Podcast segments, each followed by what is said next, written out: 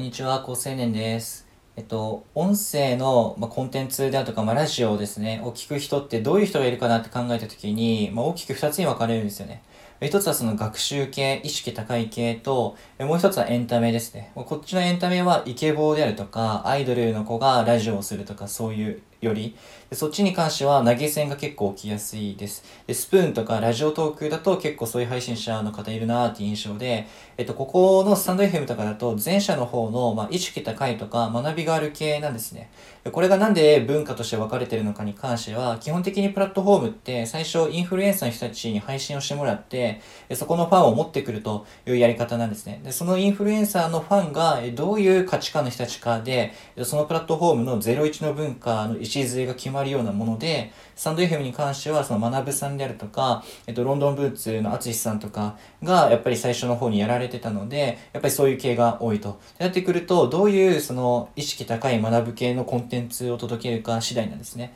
でこの人たちが何かで言うと、多分本を読む人とか、